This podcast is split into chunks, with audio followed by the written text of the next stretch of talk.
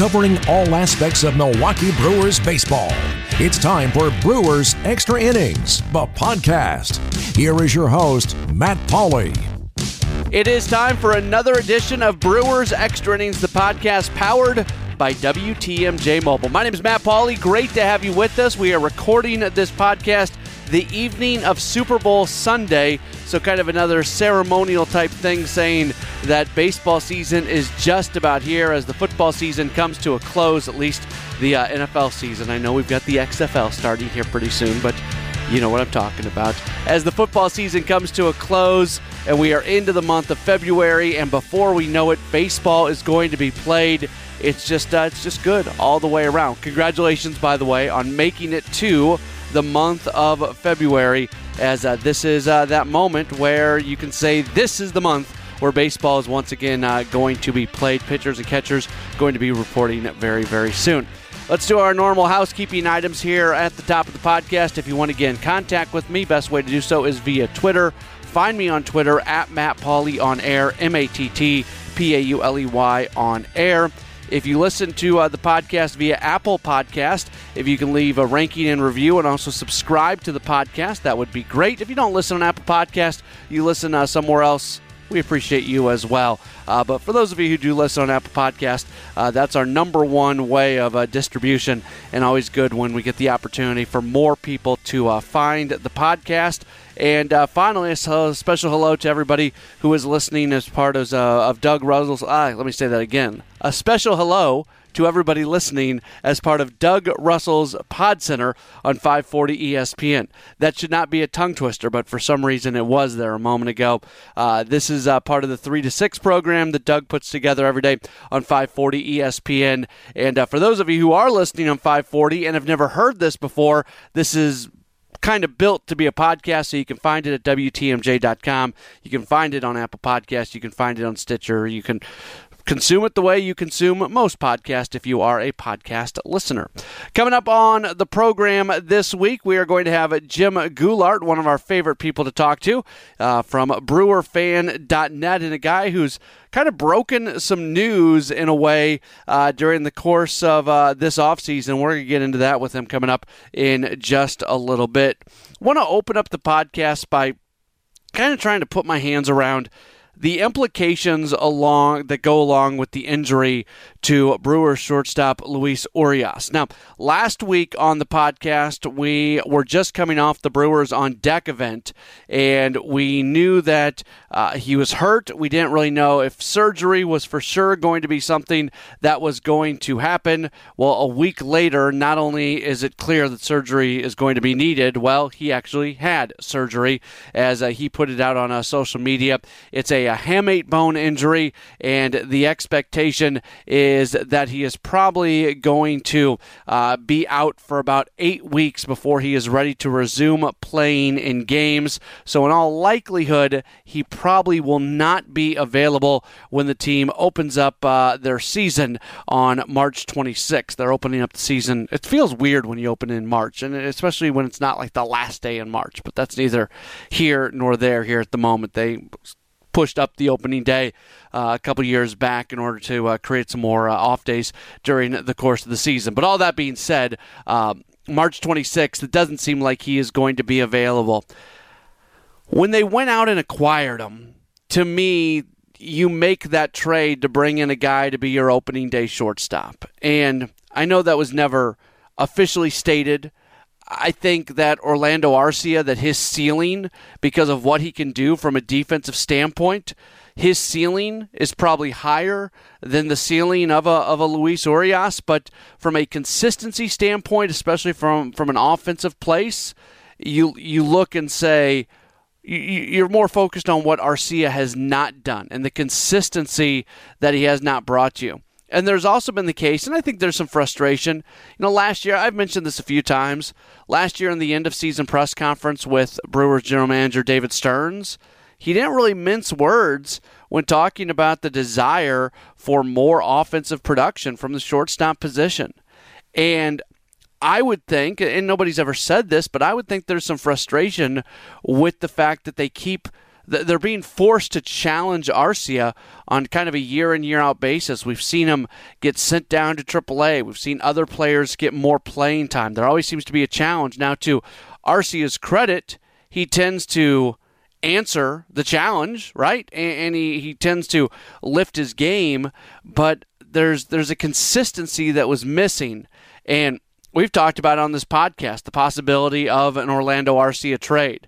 I think that is much less likely now than it was before because with that hamate bone injury, even when Urias is back playing, you don't know for sure what it's going to look like. And so I think this does impact this team. He he shouldn't be out long, but he is is he really going to be at 100% when he does return? Is he going to be able to do offensively? And he's shown a little bit of pop in his bat. We're going to talk more about that with jim goulart here coming up in uh, just a bit. But this injury it's not great for the team right now. Now i, I I, feel like if the Arcia trade, if there was going to be a trade involving him, that's probably something that would have already happened.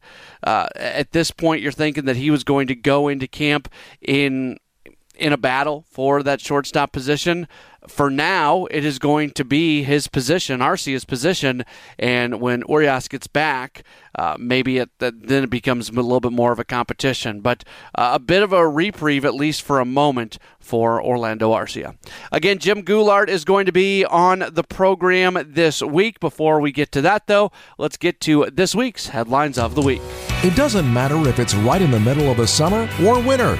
There's always news about the Brewers.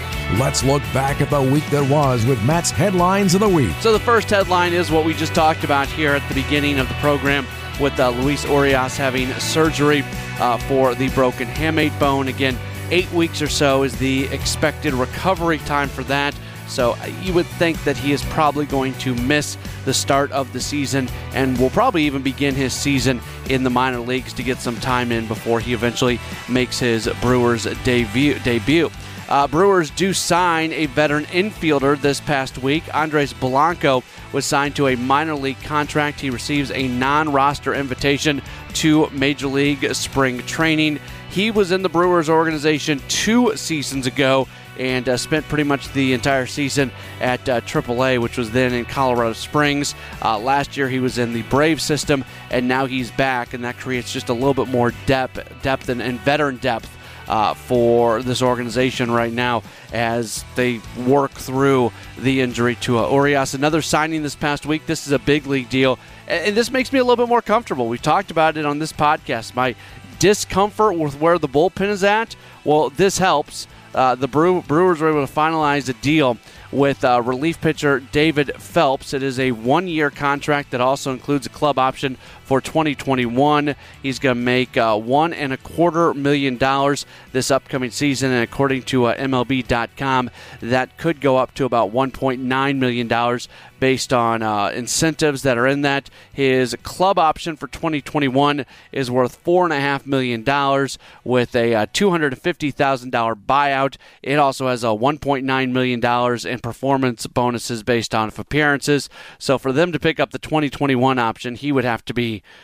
nothing short of incredible in uh, 2020 because that's a little bit more money than I think that they would uh, that they would want to spend. But they do have a club option on them, so potentially a two-year deal. In all likelihood, it is going to be a one-year deal. And then the invitations have been handed out for Major League Spring Training. Three position players in the system uh, get to come to Major League Spring Training, and third baseman Lucas Erceg, who we'll see if he has a bounce back year. Uh, you know, a couple years ago, we were looking at this guy as being the third baseman of the future, and his trajectory has not continued really at that uh, that same pace. So this is a big season for him. Also, a couple catchers who I'm really excited about both these guys. That when you look at the minor league system, and you can say a lot of not so good things about the Brewers minor league system, that does not include who they have catching in uh, catcher Mario Feliciano and catcher Peyton Henry. Both those players are going to be able to uh, experience a major league spring training. From a pitching standpoint point. A bunch of guys uh, are brought into uh, Major League uh, spring, spring, spring training. Excuse me.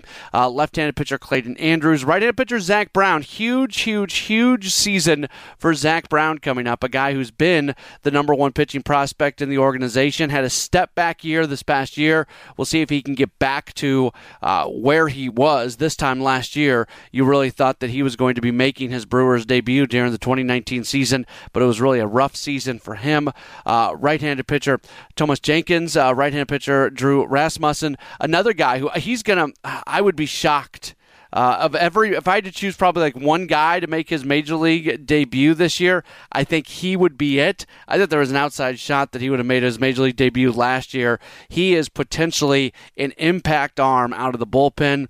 Uh, Miguel Sanchez, Ethan Small, who was uh, a, an early draftee last year, spent some time with the Timber Rattlers. He's going to rush through the system. I would be surprised if he is in the big leagues this upcoming season, but I would be probably just as surprised if he's not in the big leagues in 2021. And then Aaron Wilkerson's still in the organization. Clearly, he's got uh, some big league time, and he's going to be uh, part of the uh, spring training uh, camp as well, Major League Spring Training Camp as well. So those are uh, this week's headlines of the week. Right now, it's time to get to our featured conversation. This week being joined by Jim Goulart.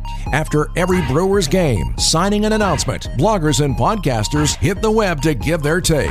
Now we bring them all together.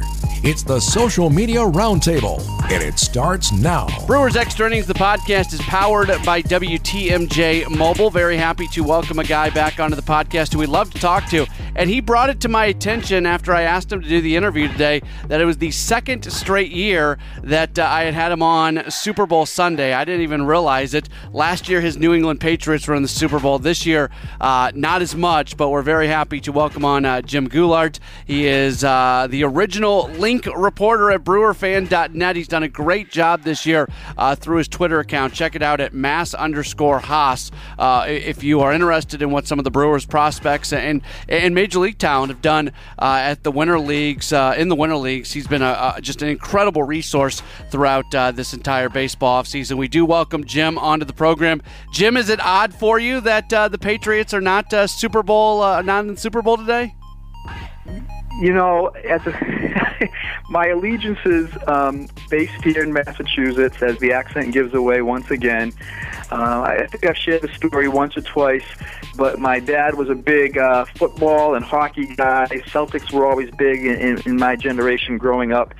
So um, I, I was left on my own resource to find a baseball team, and uh, it was in the early 70s. I'm an, I'm an older guy now and uh, I grabbed onto your franchise based in Milwaukee, Wisconsin, and here we are for me, 40 uh, something years later, and we're talking on your podcast still about the Brew Crew from from lovely uh, Assonet, Massachusetts. So how about that? Yeah, it's cool, and, and you are an incredible resource for for Brewers fans. I don't know if anybody out there does a better job of just finding things. Uh, all of a sudden, something will happen. It doesn't even have to happen in the United States. A lot of this Winter League stuff that you've uh, uncovered, the Luis Urias uh, injury, the fact he hadn't played in a while, that started to really uh, originate with you. Uh, before we get into that, I guess, as somebody who really watches what's going on in the Winter Leagues probably closer than just about anybody else out there. What has struck you, or who has maybe uh, impressed you just based off what you've read and the box scores and everything and the accounts that are out there? What has uh, what has stuck with you from uh, Brewers players that have taken part in Winter League baseball this year? Sure, Matt, and, and I'm not native of any of those uh, Latin American countries, believe me. So uh, I thought it, it seemed like there was just a niche. There's so many great Brewer references that have developed in the internet era over the past 20 years. And um, although the box scores and such are readily available, uh, they can be found on MLB.com. It really wasn't something that people were pointing out on a regular daily basis, like we might do during the minor league seasons with our, our link reports on Brewer Fan or so many different uh, available resources on the major league team. So if I'm just hoping to contribute, and I always tell the story that if I'm looking for something, it's because I'm interested in it, and if I find something, well, I, I'm guessing that there are other Brewer diehard fans out there that would be as well. So that's where the whole Winter League uh, niche came about because nobody else was really following it as closely as I saw an opportunity to. Now, I will say that in past years, I've gone even a bit deeper and given like daily, here's your box score, and so and so went 0 for 3 today. And, you know, there's a point where that just becomes overkill. And this year was kind of fascinating because it wasn't a large number of uh, Brewer, um, whether it's farmhand or big leaguers, who made appearances in winter ball. In fact, it was probably the smallest number in a few years. Um, but the ones who did were pretty prominent. And it, it started for me with um, really catching my eye was when Freddie Peralta uh, jumped in fairly late in his Dominican Winter League regular season. And uh, we can talk about how he just appeared, and then all of a sudden, okay, he's a stat line. I get, I've got somebody to follow here. And with Twitter, uh, there's it's just a passionate fan base, mm-hmm. as you might guess. And uh, it was really apparent very quickly that Peralta made a splashy debut, which was right at the tail end of their regular season. And I'm not sure if it's really clear, but the postseason isn't what we think of in, in U.S. ball in terms of they do this round robin tournament that seems to extend for weeks on end. And uh, really, the stat lines end after the Winter League regular season. So now all of a sudden you get this round robin tournament, and unless you're following pretty closely and keeping track of some stat lines, you kind of lose track of how these players doing. But with Peralta, it was appear with a bang, and then subsequently, all of a sudden now, rabid fan base. Now they're in the round robin playoffs. Now you're getting tweets that include video, uh, comments, um, 95 mile per hour, 98 mile per hour heat, 85 mile per hour off speed pitches. You try to catch glimpses of those.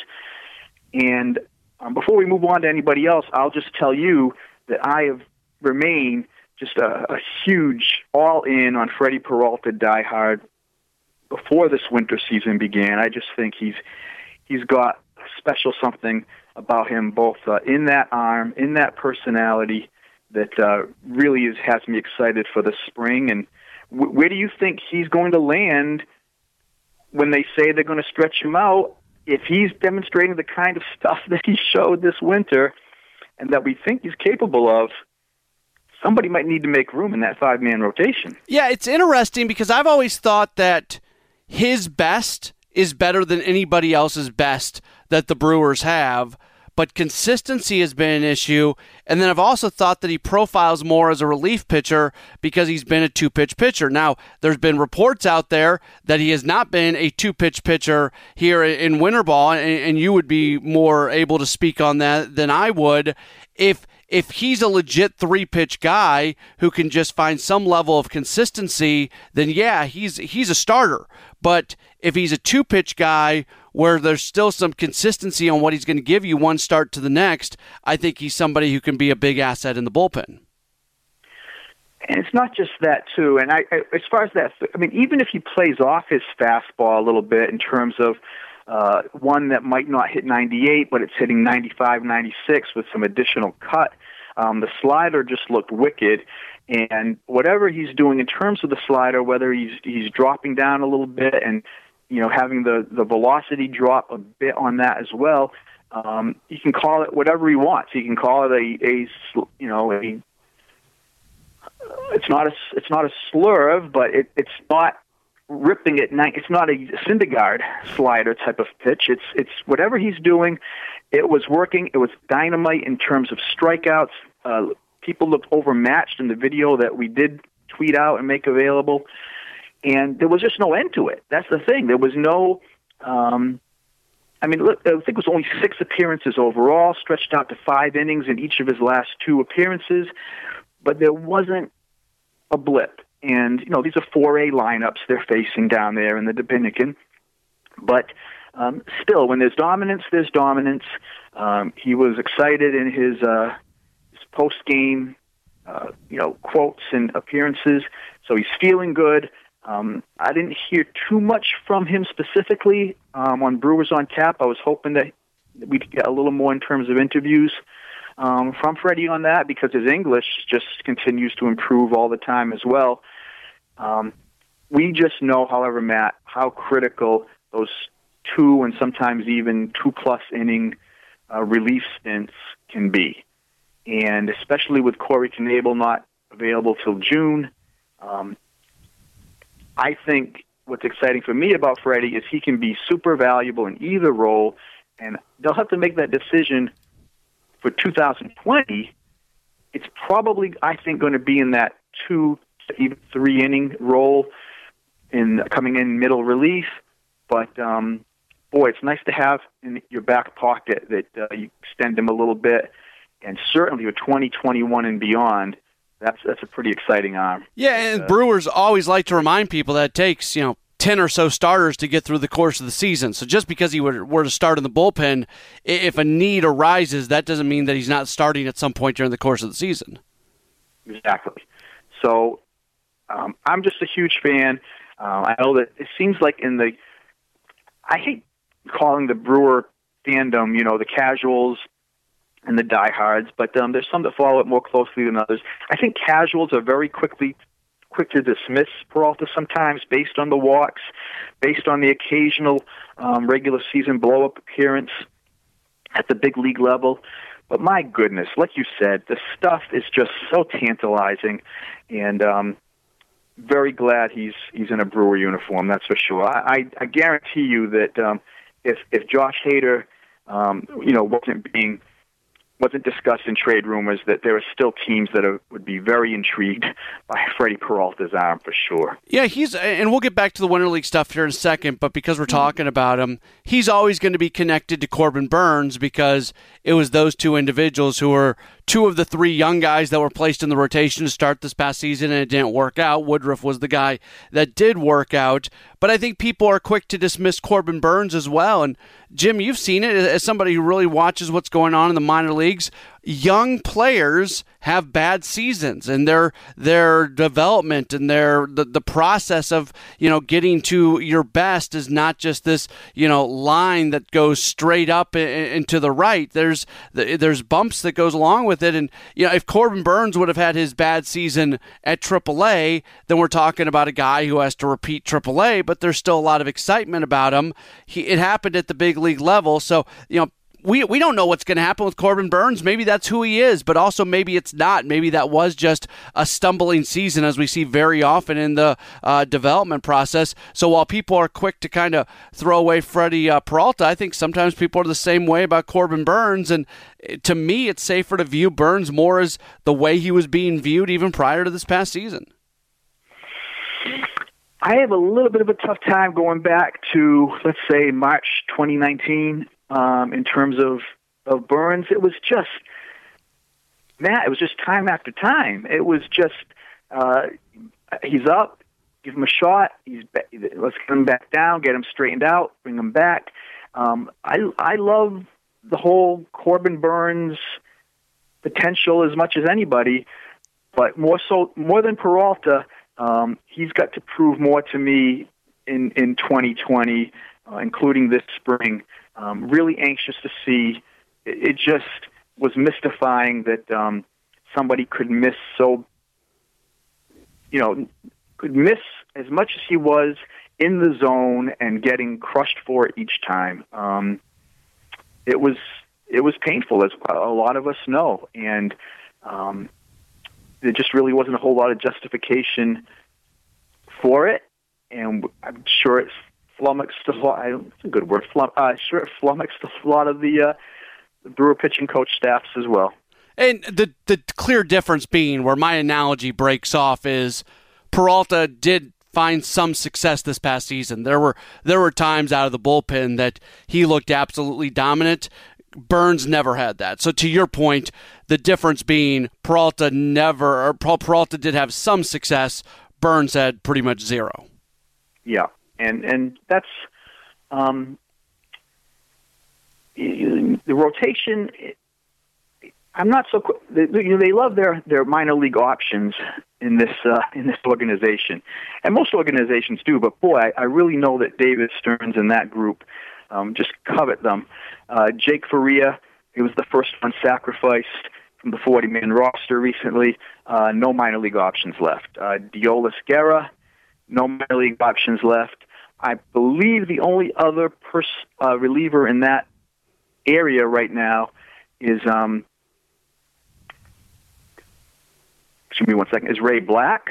Yeah. Who really, you know, I mean, I don't think he can write his ticket to automatically being there on opening day and, and carrying it through a 162 game season. Um, his inconsistencies um, won't be able to be straightened out at San Antonio. So um, there's a reason that uh, this this pitching staff um, is pretty much, I would say, locked in in terms of who we know is going to be there. Um, it's amazing. We always learn when the Brewers media guide comes out. Uh, I guess this year it'll be fairly early in March with this with the March 26th opening day. But um, they give us the final number on minor league options. We, we've tracked it pretty well at Brewer Fan. We've had about a 98% track record of, of being accurate there with the page that we maintain. Um, but we did learn um, in a Q&A with Adam McCalvy, he pursued it, and we found out that Taylor Williams had a fourth option this year. So he's available to be bounced up and down. Guys like Yardley, uh, Eric Yardley, the newcomer, Devin Williams, um, of course, Trey Supak, Angel Perdomo just got added to the 40 man options. All Feyereisen, Um, JP, the Wisconsin native. You know, barring just absolute dominance in spring training, I think these guys know they're going to be riding the San Antonio shuttle, and that's okay. Um, this is how the Brewers have built their 40 man roster. Um, I do have one thought about that. If you let me just go on just for a second. Yeah, absolutely. Yeah the, the, a lot of the depth in this beleaguered, uh, as far as the rankings go, in terms of the, um, the minor league system, which we know has been ranked, you know, at, at best bottom five among all the major outlets. But there is depth at the lowest ranks, and particularly in the international markets.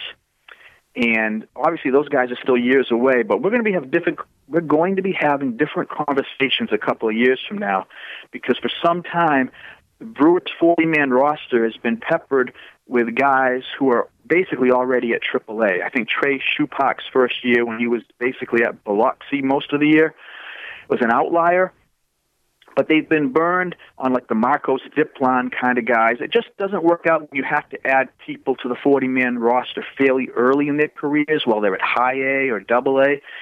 But when these youngsters in the international market a couple of years from now they're going to be forced, the Brewers will be, to start adding some of these high end potential guys um, to their 40 man. Well, perhaps they're only still at Carolina or at Double A, and we it's going to be a little trickier having the conversations we have um, for the past few years, including this year. This year, based on options, we kind of know what's going to be happening um, on the roster, and that includes the outfield where you look at who's there now. Ben Gamel's kind of locked in as yeah. the fifth guy. And, and think of that too. Last August, they they realized they were on top of everything. Matt, they looked and said, Ben Gamel's struggling. Let's get him straight at San Antonio, but let's send him down in mid-August so that his option is less than 20 days long when we bring him back up when rosters expand. And voila, Ben Gamel's got an active option still right. available for 2020. So they play the game about as well as anybody in that regard. Do you agree with this? And I get I get accused of whether it's carrying water for the organization, being a homer, all those accusations come my way, and that's fine. I don't think I am, but I get accused of it. I've thought that with the state of the Brewers minor league system, what it precludes them from doing is probably making big trades for major league talent. They just they don't have the prospect capital that's going to be viewed by other teams to be good enough to go out and you know if Nolan Arenado is going to get traded, I don't think he's going to get traded to the Brewers because I don't think they've got enough in the minor league levels. But at the same time, I think the Brewers are really good at taking non top 100 prospects as viewed by Major League Baseball and still turning these into guys who contribute at the Major League level. So I continue to be confident in the system's ability to get guys who can help at the Major League level, even if they're not going to help produce big trades. That's kind of how I view the system. Would you agree or disagree with me with that general statement? No, I definitely agree. Um, I think that when we look back at the 2018 trade trade deadline in particular, um, they were able to take enough of the um, Kodi Medeirases and Demi Orimoloye, who got Curtis Granderson, by the way, who retired this week. Um, they they had enough capital at that time to get mid-year help, and this organization capping it off last year with the incredible, you know, Jordan Lyles and Drew Pomeranz, uh, Uh, you know, acquisitions and, and what they did. They've proven that they have the ability to identify people who are going to help them as of August 1st, and that, guess what? We have enough to, to trade a Mauricio Dubon and get that type of, of player and take that risk without having to take a huge risk in, in you know, unloading high end prospects who, frankly, they don't have. Um, I think in particular this year, there's a real gap, um, you know, from from high A to the triple A, where it's just I don't want to say devoid, um, but especially on the position player side of things, I think there's some arms that could intrigue. But then again, we saw that none were grabbed in Rule Five, and um, it's probably uh, you're right. It's I know that part of the the press corps the Brewers is, is fond of saying that uh, Brewers think more highly of their own players, particularly pitchers, than other organizations, and uh, I guess that's proven proven to bear more often than not.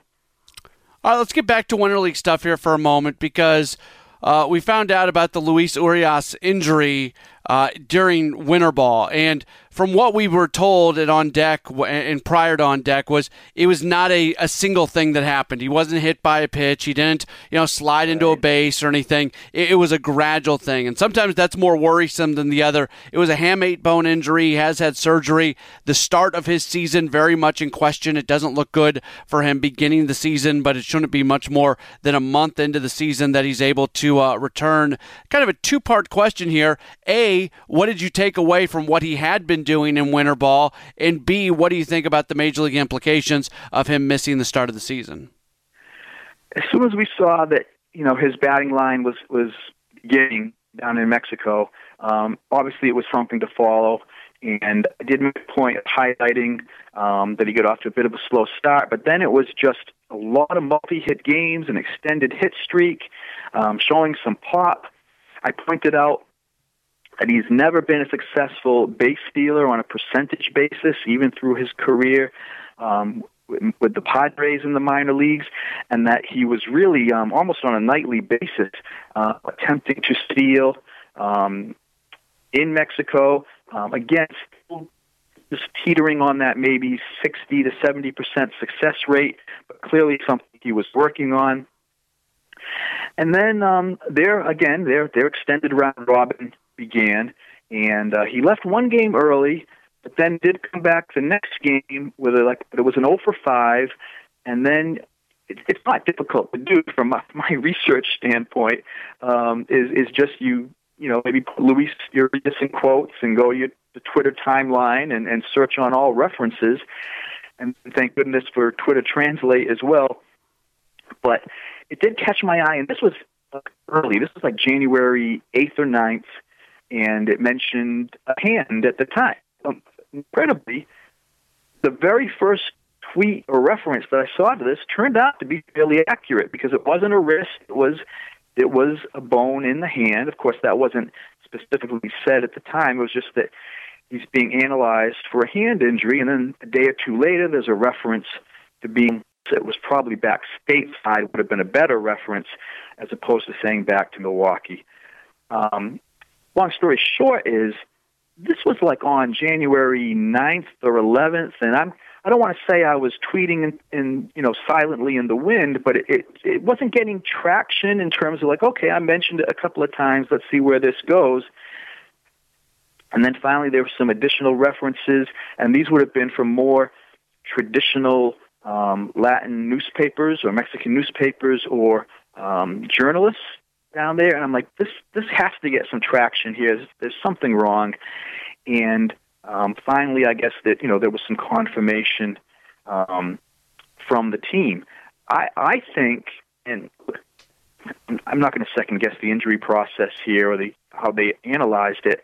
I'm just it sounds like they brought them brought him up fairly quickly, but from the time he had the surgery to when I first saw instances of it mentioned, it was close to three weeks, and you wonder if anything could have been analyzed a little more quickly to, so he'd be more available for the start of the regular season. But they're not going to rush anything, and that includes the diagnosis. Mm-hmm. You know, so I'm guessing it all handled well. One last thing on that is is that David Stearns continued to say, um, you know, we should know more midweek or something like that, and then boom, like within 12 hours of the Brewers on tap, you know, Urias is sending out his own Instagram pictures that you know, no, schedule's not surgery's not scheduled; it's taking place. Here I am. Yeah. And um, then the Brewers had to react to that.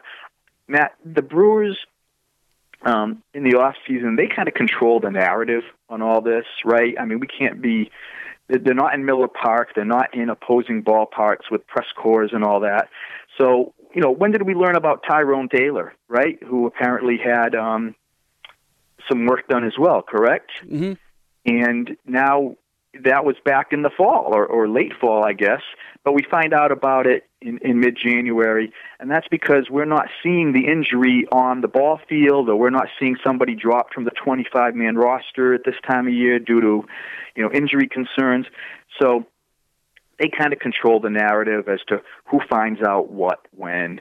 And um, in this case, you know, maybe a tweet or two kind of pressed the issue in terms of the public knowing about the Urias situation. We were going to find out eventually, but um, I think they probably rolled their eyes a bit and went, "Oh, there's Jim again with his tweets.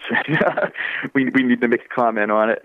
Which I don't do that to to, to tweak them or anything. I just uh, I just find it interesting that a guy who was projected as perhaps the opening day shortstop, uh, fans needed to know about it. Yeah, and look, the other side of that is they're they're you know Orlando Arcia is somebody that could have potentially been traded, and I guess he still could be, but that would be a bit more of a gamble now. And they brought him in clearly to challenge Arcia, and that challenge can still happen at some point, but that's sort of a back burner challenge now because uh, Arcia is going to be the guy going into spring training. This injury, you know, bringing him in was a twofold thing: a to play shortstop. And when they made the move, I thought, okay, this is going to be the opening day shortstop for the Brewers.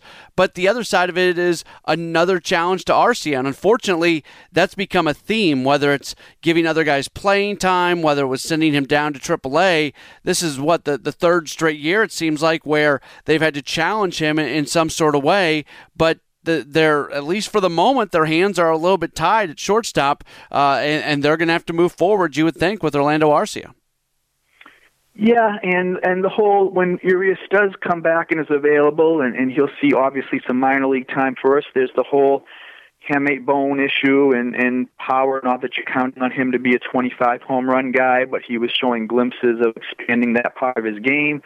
Um, whether it was the juice AAA ball or his winter league work, so um, that'll always be a little bit of a note and something to keep an eye on. Um, I don't want to say Arcia is getting a pass, but uh, he he needs to realize that uh, you know that he was being challenged, and just because it's going to be delayed by a few weeks, um, the the challenge isn't gone away. Just wanted to comment real quick is that um, as far as just wrapping up the winter ball thing, um, Mario Feliciano um, saw quite a bit of time in his native Puerto Rico. Remember, he just turned 21 um, within the past couple of months. Um, acquitted himself pretty well. Um, in terms of the the you know the, the traditional stat lines, so to speak. Um, a little devoid on some of the power, but more walks than we've seen from him on the minor league level. So young, he was doing a lot of DHing um, throughout that season, and I'm sure, well, let's not say sure, but let's say pretty sure that that came from mandate. Yeah, uh, Mario you know, enjoy time in your native country, play in front of your fans, but we need to save those legs. We need to save that arm and uh, have some fun getting your cuts down at uh, and, and the DH level. Um, one player, one pitcher that to keep an eye on as well. Um, Luke Barker um, is a reliever who did mm-hmm. not need to be added to the 40 man yet. Not quite enough time, despite his somewhat advanced age um, coming out of indie ball. All he's ever done is dominate. If there's one pitcher who might be plucked even ahead of some of the 40 man roster guys just based on dominance in the first couple of months of the AAA season. Um, keep an eye on Luke Barker. He did well down in the Dominican for himself as well. I'm glad you mentioned both those guys because they're both a couple of my favorites in the organization. From a catching standpoint, the Brewers are in really good shape when you look at the fact that they have Mario Feliciano and Peyton Henry, and both guys received invitations to big league camp this past week. Uh, it seems like a lot of people are a little bit more high on Henry than Feliciano. For me, everything I've seen from Feliciano says this guy can be a frontline catcher in the big leagues. That's a that's a position of strength right now in the minor league system. Absolutely, I think. Um I'm not sure if they'll be tag team buddies again at Double A this year, like they were at High Carolina last year, where they almost had a 50-50 split in time between time behind the plate, DH, um, just being active, um, both so young but still gaining that valuable experience.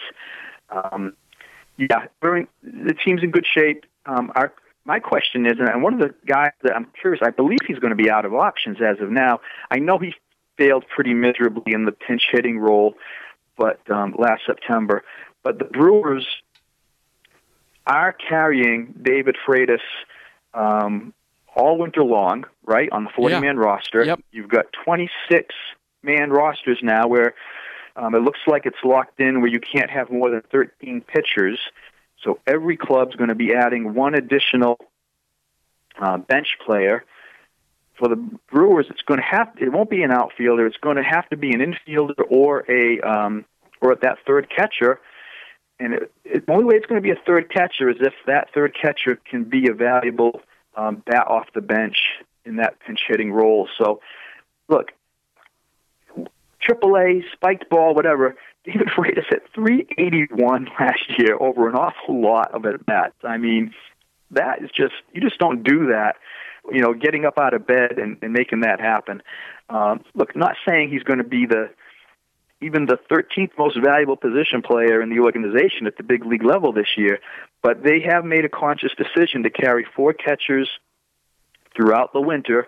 Jacob Nottingham does have his final option left, and um, let's see if uh, they might be waiting for other organizations to lose catchers due to injury or something, but that's just one other thing to watch as well. And let's not forget last year it was Freitas who got the call, not Nottingham. Nottingham eventually got it when uh, Manny Piña went down. I think it was a concussion, if I remember correctly, down the stretch of the season, and that's when Nottingham got the choice. But it, it certainly seemed like in the proverbial catching depth chart, we saw Freitas jump over Nottingham last season. Yep, and they, they the term they used at the time was that they they really wanted somebody who the pitchers were comfortable with and more familiar with, and that would have been Nottingham. Um, so with Freitas having a full uh, spring training in camp with everybody this year. Um, look, if he's if he's approaching any type of uh, strength with the bat as he was able to show for Rick Sweet on that San Antonio team last year, um, it may be a viable place to have that third catcher available and right-handed bat off the bench. Um, we shall see for sure. I've been on record for the past month or so saying the two areas for the Brewers that I've been not totally comfortable with have been third base and also in the bullpen. They do a little something about that second thing this past week in that they sign uh, David Phelps. That makes me a little bit more comfortable. I mean, this seems like just kind of a nice piece to add to the bullpen. Did that signing do anything for you? Yeah, it just convinced me that it was just another piece of uh, one year short money deals with options that are not going to be picked up next year. Um, it's funny they always have that that day. Um, it's you know option pickup day, whether you're going to uh, decline or pick them up, and um, there are all these signings that you've seen. So you look at some of the money, and in Phelps' case in particular, if what's been described is true, he also has incentives built into his 2021 deal that would you do the math, and if he really explodes next year, it's like a six or seven million dollar deal. So, you know, already I'm saying to myself, well, enjoy him in 2020, and we'll see where this goes. Um, I've, heard you speak with some of your other guests on on prior week podcasts, and think the topic has been: Has this this year disappointed or excited you this off season? I just think that um, they need the Brewers will need to live, and David Stearns will need to live with the consequences. He's either going to bask in incredible glory over genius of how he put together um, a reduced payroll, yet still um, hopefully highly competitive team. But unlike past years, if, if 2018 or 19 had blown up somehow, there would have been a lot of, well, heck of a try, David, you know, um, Grandal and Moustakas and the big names. That's not going to be the case this year. I think the fan base is going to be fairly quick to um, not abandon ship, of course, but to to take a a little bit of a, a, a crooked eye and say, "Gee, what was the strategy coming in? We all saw this coming. I hope it doesn't come to that. I don't think it will, but um, I'll let you jump in there. But then I just will give on a related basis as far as what, how the other divisions are lining up and some folks that moved over to the American League. This this whole thing looks wide open, don't you think? Oh, totally, Ab- absolutely. I mean the Reds are the most improved team in the division, and they're still the Reds. I, I don't know what that's. I'm always somebody. I always say this about the Cleveland Browns this last couple years when people thought they were going to be better. They're still the Browns until they're not the Browns anymore. Like the right. Reds are still the Reds until they're not the Reds anymore. And all you know, when if the Pirates at some point in time have an off season that looks like what the Reds just said, I'll, I'll say the exact same thing about them. You, know, you gotta you gotta prove to me that you are actually something before I'm really going to you know buy into it. But nobody in the division is improved outside of the Reds, and we don't know how no, much and, the Reds are improved. And in the East, they're just going to beat the living, living heck out of each other. And the Marlins are improved, yeah. and, and probably will be will spoil some of those games. So that's what you have to hope for, because I, it looks to me, uh, boy, I'm a fan of of what Hazen and and the the Diamondbacks have done. They just look like they're getting ready to be a a tremendous force in the National League and a challenge to the Dodgers even. But the other, the Padres, that's another team that you'll say, you know, wake me up when the Padres actually do something. So Padres, Giants, Rockies, no, no, no sir. Um, NL Central is up in the air, and if the East beats itself up as much as I'm hoping, or maybe only if one team pulls away, that second wild card to the Diamondbacks Dodgers combo is there for the Central. So that's my hope. Um, of course, I want to see the NL Central title and, and all that goes with it um, in terms of, you know, avoiding the wild card and home games in the playoffs and all that. But um, I think, you know, Donaldson leaving to Minnesota, um, just I'm really counting on the East beating itself up. And, and the same thing in the Central, but let's see what happens. As always, you have taken a lot of time, and I appreciate that. Before I let you go, I want to talk to you about this because you are somebody that really is keeping a very close eye on, the minor leagues. And we don't know what minor league baseball is going to look like after this upcoming season. With uh, the reports out there, Major League Baseball wants to contract 40 plus teams, wants to do some other kind of wacky things with basically creating a new, what is essentially an independent league, even though nobody is calling it that right now. Uh, there, it seemed like conversations were maybe going in the right direction, and then this past week we get statements from both sides, basically kind of going back at each other. What's your takeaway from everything that's happening right now in terms of potential minor league contraction? Well, there are aspects of the MLB plan that I completely understand and, in fact, even to some extent agree with. Um, I think you've got college players, Division One players with starting seasons as early as late January, right? And they're playing through the, the entire spring, their tournaments, maybe even the College World Series. I don't need to see the draft take place when it currently does, and I don't need to see, for instance, Ethan Small get in his three or four appearances at you know with the Timber Rattlers. God love the Timber Rattlers; they'll they'll, they'll get him. Don't worry. but maybe not that first year. So the delayed draft to me makes a lot of sense. Um, I'm not a fan of the reduced draft. I don't think you need to go from 40 to 20 rounds. That's to me that's somewhat silly. I think 30 rounds would be a fair compromise in that regard. So okay, so now we've got a 30 round draft that takes place later in the year. What do you do with the Pioneer League and the which is the league that let's face it, it's the, it's the Colorado Springs short season franchise that affects the crew and the other teams and leagues around it. It's the travel in that league is a bear. There's no private planes to get these kids from one spot to another. Uh, Colorado Springs is a haul from all the Montana sites and stuff. It's brutal. At the same time, just because you don't have the kids from the 2020 draft ready to play next, well, you know what I mean. I mean, I think if you take a look at the Maryvale complex right now, the number of kids there between the Maryvale squads and the DSL squads, it's it's really high. It's enough that they can still put together a Pioneer League team um, to compete beyond next year without the new dra- newly drafted kids. And these would be kids that would have at least a couple of years in Maryvale under their belts.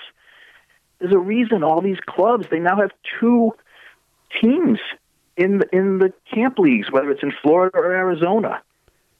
Um, the organiz- MLB organizations are saying we've got too many players. Well, you're the one that keeps adding them at the yeah. complex level. Um, I wish there was a better way around the travel, um, but gee whiz, these these minor league organizations and those fan bases they contribute so much in charities and other things that are measurable. I, I don't get the whole dream league thing. It just it, it, it's it's tough. It's a tough call. It's going to be an ugly ending. I think MLB is going to win in the end, and um, but that's my take. Is that I'm okay with the late draft, okay with a slightly reduced number of rounds, and I think there's enough young players in the camp right now in Maryvale that will be there this spring training that even without a new round of players coming in mid-year for the draft, um, you could still field Pioneer League teams and be just fine. What what kind of makes me curious about, and you alluded to it, but let me be a little bit more direct about about something. When you're a smaller market team, and I know uh, right now in baseball and the amount of money that's coming in, small market teams can still, you know, punch above their weight, to use a, a Mark Attanasio term, uh, and, and, that's happening. But that being said, the at no point in time if the if both the Brewers and the Yankees spend to their 100% level of what how far they can push it, the Brewers and the Yankees are never going to be able to spend the same amount of money. It's always going to be the Yankees, the Dodgers, the, the big market teams that can go spend more money. And something that smaller market teams, and I worked in the minor league system of uh, Kansas City for a while, and we saw this, and th- this was before they changed the draft rules but the Royals were really good at uh, drafting guys who were had draftability issues and then going above slot on them and spending a bunch of money in the draft. And while they're spending money in the draft, spending a lot of extra money in the draft was nothing compared to going and spending a lot of extra money at the major league level. So what what player development and what what having many players in your system has been t- what it's been able to do for teams is they have not been forced to go spend all this money uh, at the major league level. Instead, they can spend a little bit more money at the minor league level, and hopefully they can hit on some guys. And it's something that has helped smaller market teams. So I find it a little bit odd that one of some of the teams that are really pushing this are some of the smaller market teams. That's a that's a long long kind of thing for you to comment on, but that's something that confuses me about the whole thing. No, you've worded it well. I mean, I think with the draft slotting and the draft pools and such, um, the teams are already at a bit of a, you know, the, the, it's already kind of leveled it and, and kind of eliminated some of the big advantages that the small market uh, teams had in that regard. Um, but it's, you know, I was kind of hoping that on uh, Brewers on Tap, it was it was never going to happen, but um, if if Mark Attanasio or David Stearns were asked to just say, you know, do you have a comment for the, the fans of Colorado Springs who um, welcomed short season ball last year. They're getting ready to host an All Star game in the summer of 2020. Uh, you know, what would you have to say to say to them? And it would have been an awkward question. It would have been an awkward answer that really didn't answer anything. So I'm, I'm not upset that it wasn't asked, but um, you would like to know kind of the inner thinking there, and I, I kind of know what it is. It's um, look, we've got this beautiful 60 million development complex in Maryvale, and uh, to my point, I'm like, it's it's 10 weeks, guys. It's 10 weeks, 12 weeks in the summer, um, July, August, part of September. If you can't get those some of those kids to play in you know places like Colorado Springs and Billings and stuff like that for 10 weeks, then there's an issue. You know, you've got coaches, you've got all the trainers and everything. All you've got is some there's some tough travel and maybe some ballparks that are a little could use some sprucing up, but to just decimate it, that that's tough. Well, Jim, uh, we encourage everybody. We've I've taken a lot of time, and for people listening, we're actually recording this just prior to the Super Bowl, which is going to kick off in just a little bit. So I am going to let you go for now. Encourage everybody to follow you on Twitter at mass underscore Haas M A S S underscore H A A S. Of course, uh, get involved at BrewerFan.net. It's incredible Brewers uh, community, which uh, Jim is a big part of as well. Jim, thank you so much for your time, and we'll do this again real soon. Thanks, Matt. You guys uh, take care, and uh, hope all is well. And uh, yep, let's get ready because the season's almost here. Believe it or not. Jim Goulart joining us here on Brewers Extra Innings, the podcast powered by WTMJ Mobile. As we are into February, we're about a week and a half out from pitchers and catchers reporting. That is a week from Wednesday, Wednesday the 12th. Uh, they will report to Arizona. Position players will then report a few days later on Monday the 17th. The first full squad workout is scheduled for Tuesday the 18th, and then the first spring training game is scheduled for Saturday the 22nd. And uh, we just get rolling from there, right? And, and, before we know it, it is going to be time for uh, baseball that uh, matters. Uh, opening day is going to be on Thursday, March 26th. That is going to be against the Cubs. I do also want to uh, remind you about a couple uh, exhibition games that are going to be played at Miller Park on Monday the 23rd against the Royals, and also Tuesday the 24th also against the Royals. So, uh, looking forward to uh, what's going to be coming up uh, in those games as well. Uh, as always, there's going to be a lot of spring training games that are on the radio, both on WTMJ across the Brewers Radio Network on 94.5 ESPN. We started doing that uh, last year. Great that uh, now that uh, WTMJ and uh, 94.5 ESPN, all part of the uh, Good Karma Brands uh, family, we're able to get some more spring training games on the air and put them on 94.5 ESPN, which is really, really cool. And each week during spring training on this podcast, I will give you an update on what's going to be on where that you are going to be able to listen to. All right, that is it for this edition. My uh, thanks to Jim Goulart for joining us. Always great to talk to him. And we look forward to talking to you again next week for another edition of Brewers Extra Innings, the podcast powered by WTMJ Mobile. Thanks for listening to Brewers Extra Innings, the podcast. Matt will be back next week with another episode. For all the latest Brewers news, keep listening to the Home of the Brewers. News Radio 620 WTMJ.